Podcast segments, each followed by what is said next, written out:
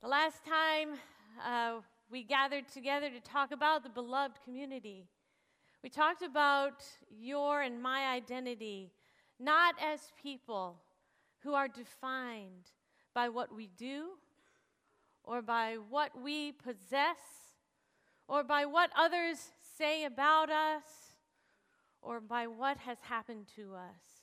That is not how we are defined. Rather, we are defined by the God who calls you and names you as the beloved.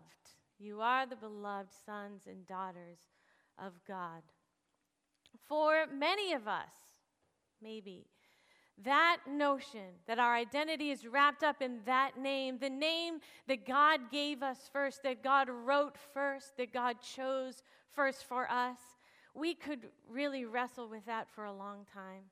We could wrestle with that for a whole semester, even a whole school year, and some people in the room may even wrestle with that for their entire lives. We could stay there. We could. And so, if that is you this morning, if, if you're still sort of sitting in that idea, still wrestling with who you are and your identity as God has named you, I want to pull up a chair next to you. I want to sit at a table with you and I want to talk to you about that. In our house, we have in our dining room a big, large, round table. And it's no accident. We did that on purpose because when we invite people to come in and share a meal with us, I want to see everyone's face around the table, right? When you're sitting at a long rectangular table, it's hard to have conversation with the person down there. You can't even look at them in the eye. And so, with some intention, we bought a big round table for our dining room so that while we're sitting there, while I have a chair pulled up to it, I can see everyone sitting. I can hear everyone around the table. So, if that's you this morning, if you're still struggling or wrestling with your identity, I want to pull up a chair around the round table. We'll use that metaphor uh, as we gather together and go on and, and talk about and discover some of the marks of the beloved community. It's one thing to live as the beloved child of God. It's something else, though, isn't it? To live together as the beloved community.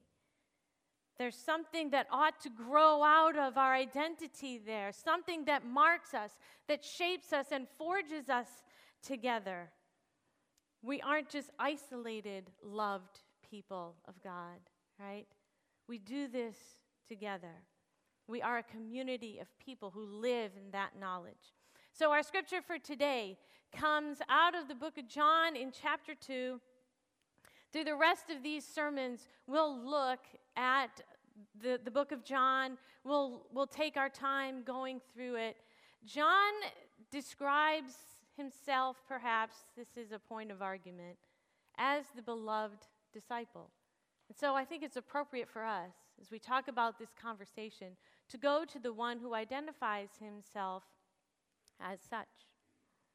While John is writing the book, he is in the midst of a community in Ephesus and he's pastoring a community of people who identify themselves as beloved children. And he's writing this book for them and for us. As with any good writer, uh, John draws us in because his is a first hand account. And the way that he writes, he writes with the details that only a person who was there, who saw it with his own eyes, can share. So in, in John chapter 2, starting in verse 1, we're reading about the miracle, the first sign, and it takes place in Cana at a wedding. Jesus is with his disciples that he has just chosen in the, in the prior chapter, in chapter 1, in verse 35. He has called these 12 men to live with him in beloved community. And before we get to the wedding, though, we need to pay attention to just one detail there in chapter 1, in verse 42, when he calls the disciple Simon. And when he meets Simon, when he sees him face to face for the very first time, he takes a minute and he pauses, the scripture tells us, and he looks at John, this one who will become a close friend to him. And he says to him, You are Simon. But he doesn't stop there. He says, You will be Peter. God names us. We are his beloved. That is who we are. But he does not leave us there. Along with Peter, we are also moving toward a deeper understanding of who we are becoming. And as we live in a reconciled relationship with God and with each other, God knows who we are, and He also knows who we are becoming. So let me read for you John chapter 1, verses 1 to 11. On the third day, a wedding took place in Cana of Galilee. Jesus' mother was there, and Jesus and his disciples were invited to the wedding as well. And when the wine ran out, Jesus' mother told him, Hey, they don't have any wine. What is this concern of yours to do with me, woman? Jesus said, My hour has not yet come. I love Mary's response. She's just been reprimanded a little, right? And her response is she goes to the servants and she says, Do whatever he tells you. She knows, she has faith that Jesus is going to do what she's asked. And so now six stone water jars had been set there for Jewish purification. Each contained 20 or 30 gallons. Fill the jars with water, Jesus told them. So they filled them to the brim. And then he said to them, Now draw some out and take it to the chief servant. And they did. And when the chief servant tasted the water after it had become wine, he did not know where it came from, though the servants who had drawn the water, they knew. So he called the groom and he told him, Hey, everyone sets out the best wine first. And then, after people have drunk freely, then they bring out the inferior wine. But you have kept the fine wine until now. Jesus performed the first sign in Cana of Galilee. He displayed his glory, and his disciples believed in him. Would you pray with me? Jesus, we pray that your spirit would come and would affect a change in us this morning for a few minutes as we consider this mark of the beloved community who has been reconciled to you.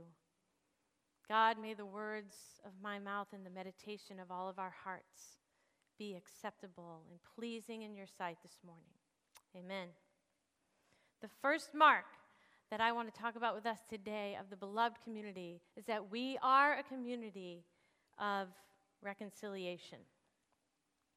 About five years ago, we were living in Kansas, and uh, we had a flat screen TV up uh, on the wall above our fireplace.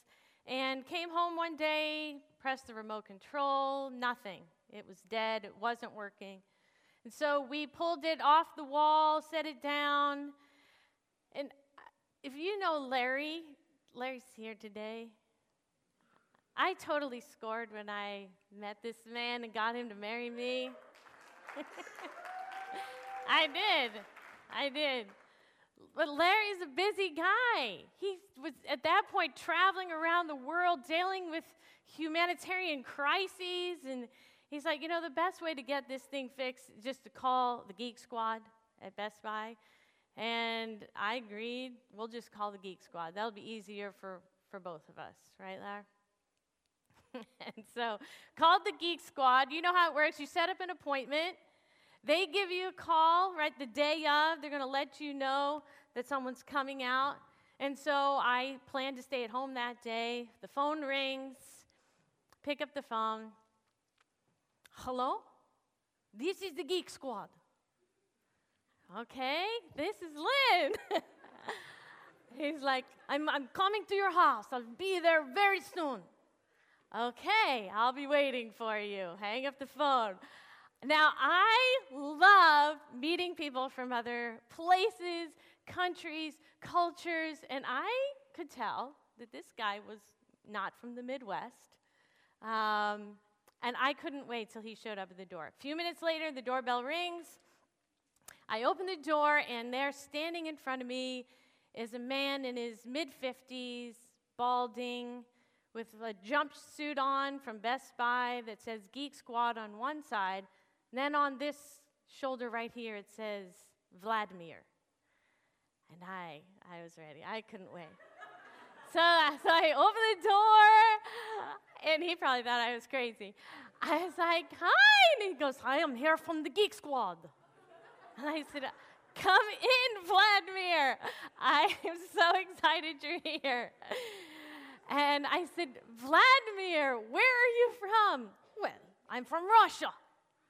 I, I wish he had said Mother Russia. It would have made the story better. I'm from Mother Russia.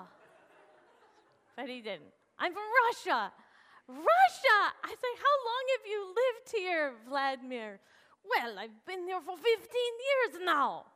Me and my family. I said, Wow, okay, you have a family. How many kids you have? Well, I have three grown children. None of them live with us anymore. But we are your neighbor. Really?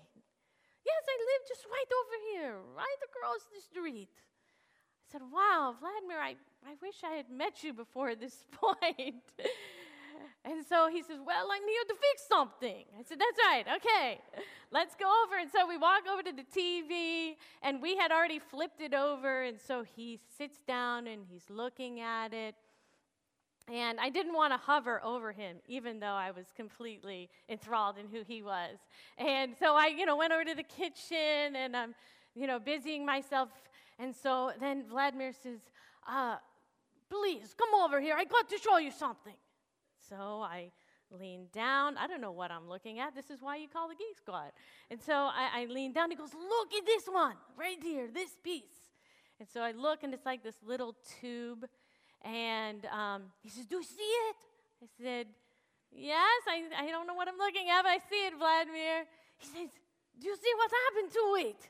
It blew up. I, he said, I, I, I started to laugh, sort of, because I thought maybe I felt like I was in a scene from Despicable Me, right? I, he's like, you don't hear that. And I okay, it blew up. And he goes, Bud, don't you worry, because I have the perfect beats for you. okay. He goes, it's right in my vehicle. I'm going to go get it, and I'll be right back. So he leaves. I'm on my cell phone. I'm like, somebody, like, I, I'm in the middle of, of some kind of scenario from out of this world with this Russian man, Vladimir. And I can't stop talking in the accent. and, and so he comes back in. He brings in a new fuse, he plugs it back in. We, we flip the TV over, we use the remote control, we turn it on, and voila, there it works. And Vladimir and I are like, yes, it worked! We love this! Yeah. so uh, then Vladimir turns and says to me, Now, this was a very easy to fix. Are you married? Again, I love this guy. I said, Yes, I'm married, but Larry's not very handy. He's amazing in so many ways. He's, I said, he's, he's not very handy. And Vladimir says, Well, you know what? Before you married him, you should have looked at his hands. okay. Point noted. Thanks, Vladimir. Vladimir gathered up all of his things and he left. The TV worked. A few weeks later, the dishwasher broke. We called the Geek Squad who shows up at my door. It's Vladimir. I open the door, I look at Vladimir, I said, Vladimir! He kind of looks, looks down the neighborhood. He goes, Do I know you? I said, Yeah. I said, Vladimir, you were just here a few weeks ago. You fixed my TV. He goes, Oh, that's right. Your husband's not very handy.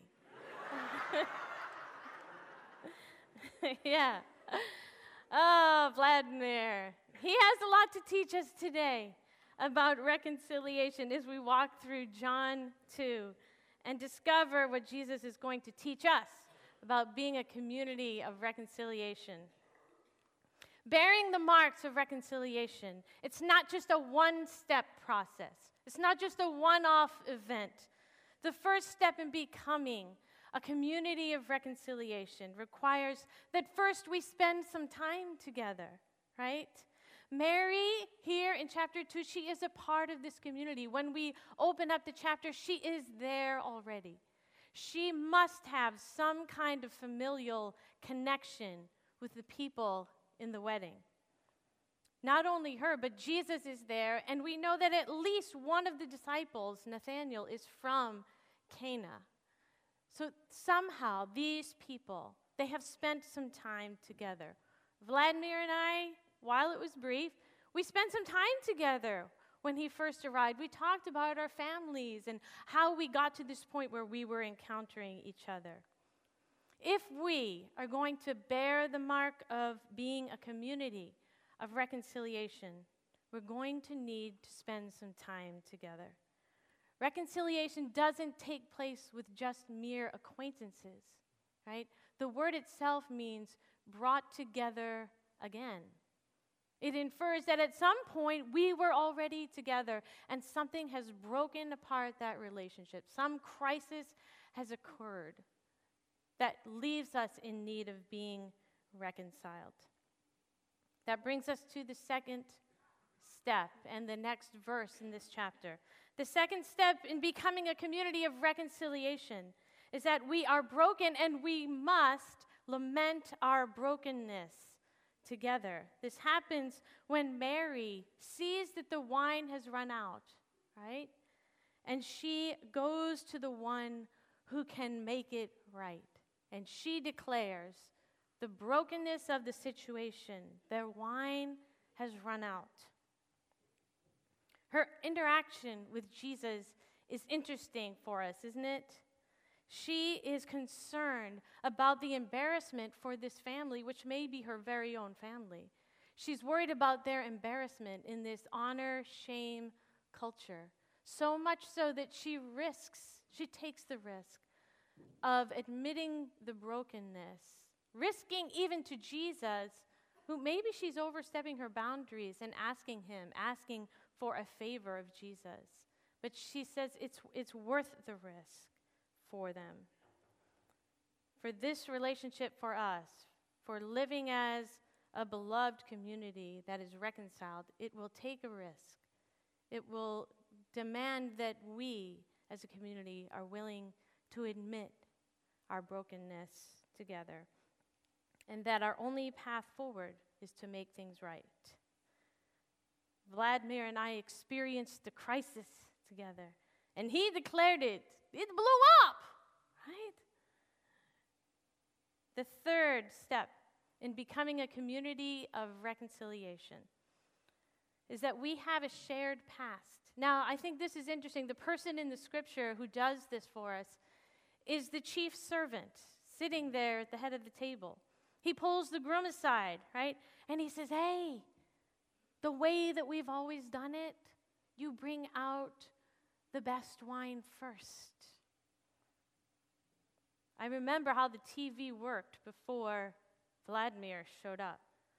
But the truth is, there may have been some kind of malfunction that existed there before it ever broke.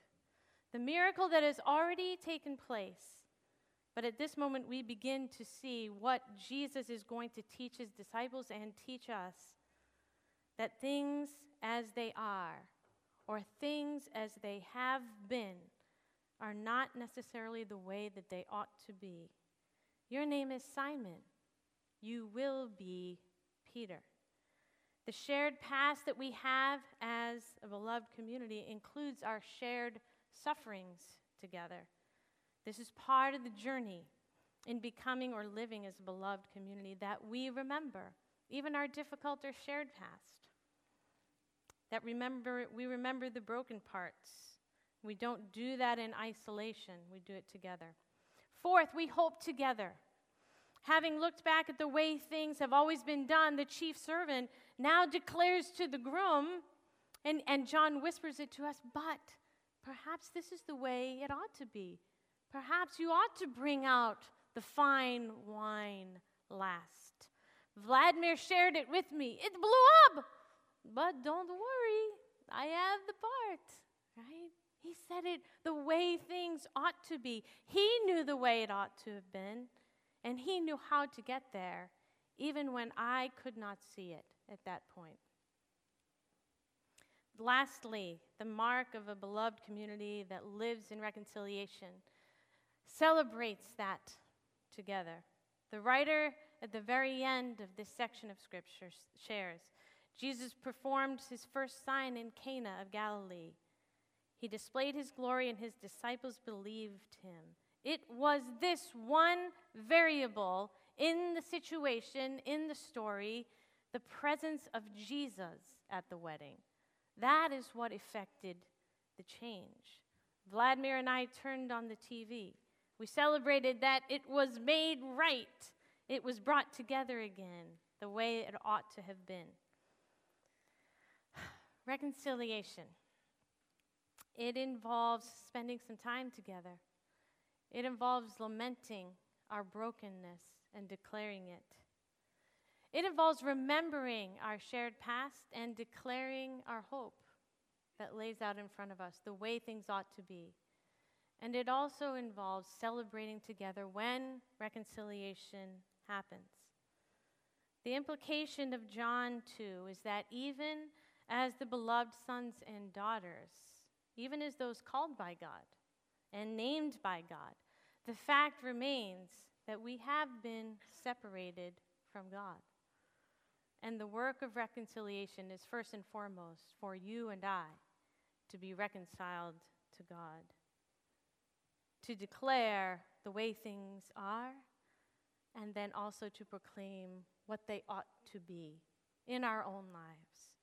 The changing of water into wine, it's a metaphor, and it declares the way things are, the way of life as you know it. The best wine first, the cheap wine second, that is all about to change. The water into wine declares that life as it is has not been life as it ought to be. And the variable, the thing that changes the situation, is the presence of Jesus at the wedding. His presence at the wedding changes what might have been for this family a lasting shame that they would have carried with them. But he points to the way things as it ought to be. Bring on the best wine now. And the Orthodox way of living for these Jewish families is not turned upside down. Sometimes we describe the kingdom of God that way, but the one who has his head on straight is Jesus. The ones who have been turned upside down, the people that have switched the price tags, well, that's us, right? And Jesus comes in and he makes sense out of nonsense. He turns things right side up. He declares the way things ought to be. In the fray of our brokenness, we don't always see things clearly. Our broken world understands poverty as lack of means, lack of commodity. When in reality, real brokenness, especially within the church, is a lack of conscience, a lack of conviction, a lack of compassion, an absence, a silence of voices crying out for reconciliation to take place. Reconciliation needs a body to inhabit. Reconciliation is Mary telling Jesus, There is no more wine. It is the feet of college students standing in the place of Michael Brown's death. It is the cry of lament that we will share this week together that prays over devastation and death in Puerto Rico and Las Vegas. Reconciliation inhabits you and me as we move out of a place uh, where we know God's love in the most profound ways in the person of Jesus. Living as a beloved community that is reconciled is a long journey. There is an African proverb says if you want to go f- fast, go alone. If you want to go far, go together. The road to reconciliation, of us bearing this mark as a beloved community, it is a long road. We have a long way to go in getting there. So let's go it together. Amen. Come, sister. Thank you, Lynn, for this stimulating message. And one th- thought that I had as I close this session is that sometimes when the scripture calls us to a certain way of living, certain way of being, it just seems impossible. How can we do that? Do I have the strength? And so I pray today that we will all realize that God gives us what we needs, what we need to be obedient to him. And so would you receive this benediction today uh, as a promise from God and as a blessing? Now to him who is able to do immeasurably more than all we ask or imagine, according to his power that is at work within us, to him be glory in the church and in Christ Jesus throughout all generations, forever and ever. Amen.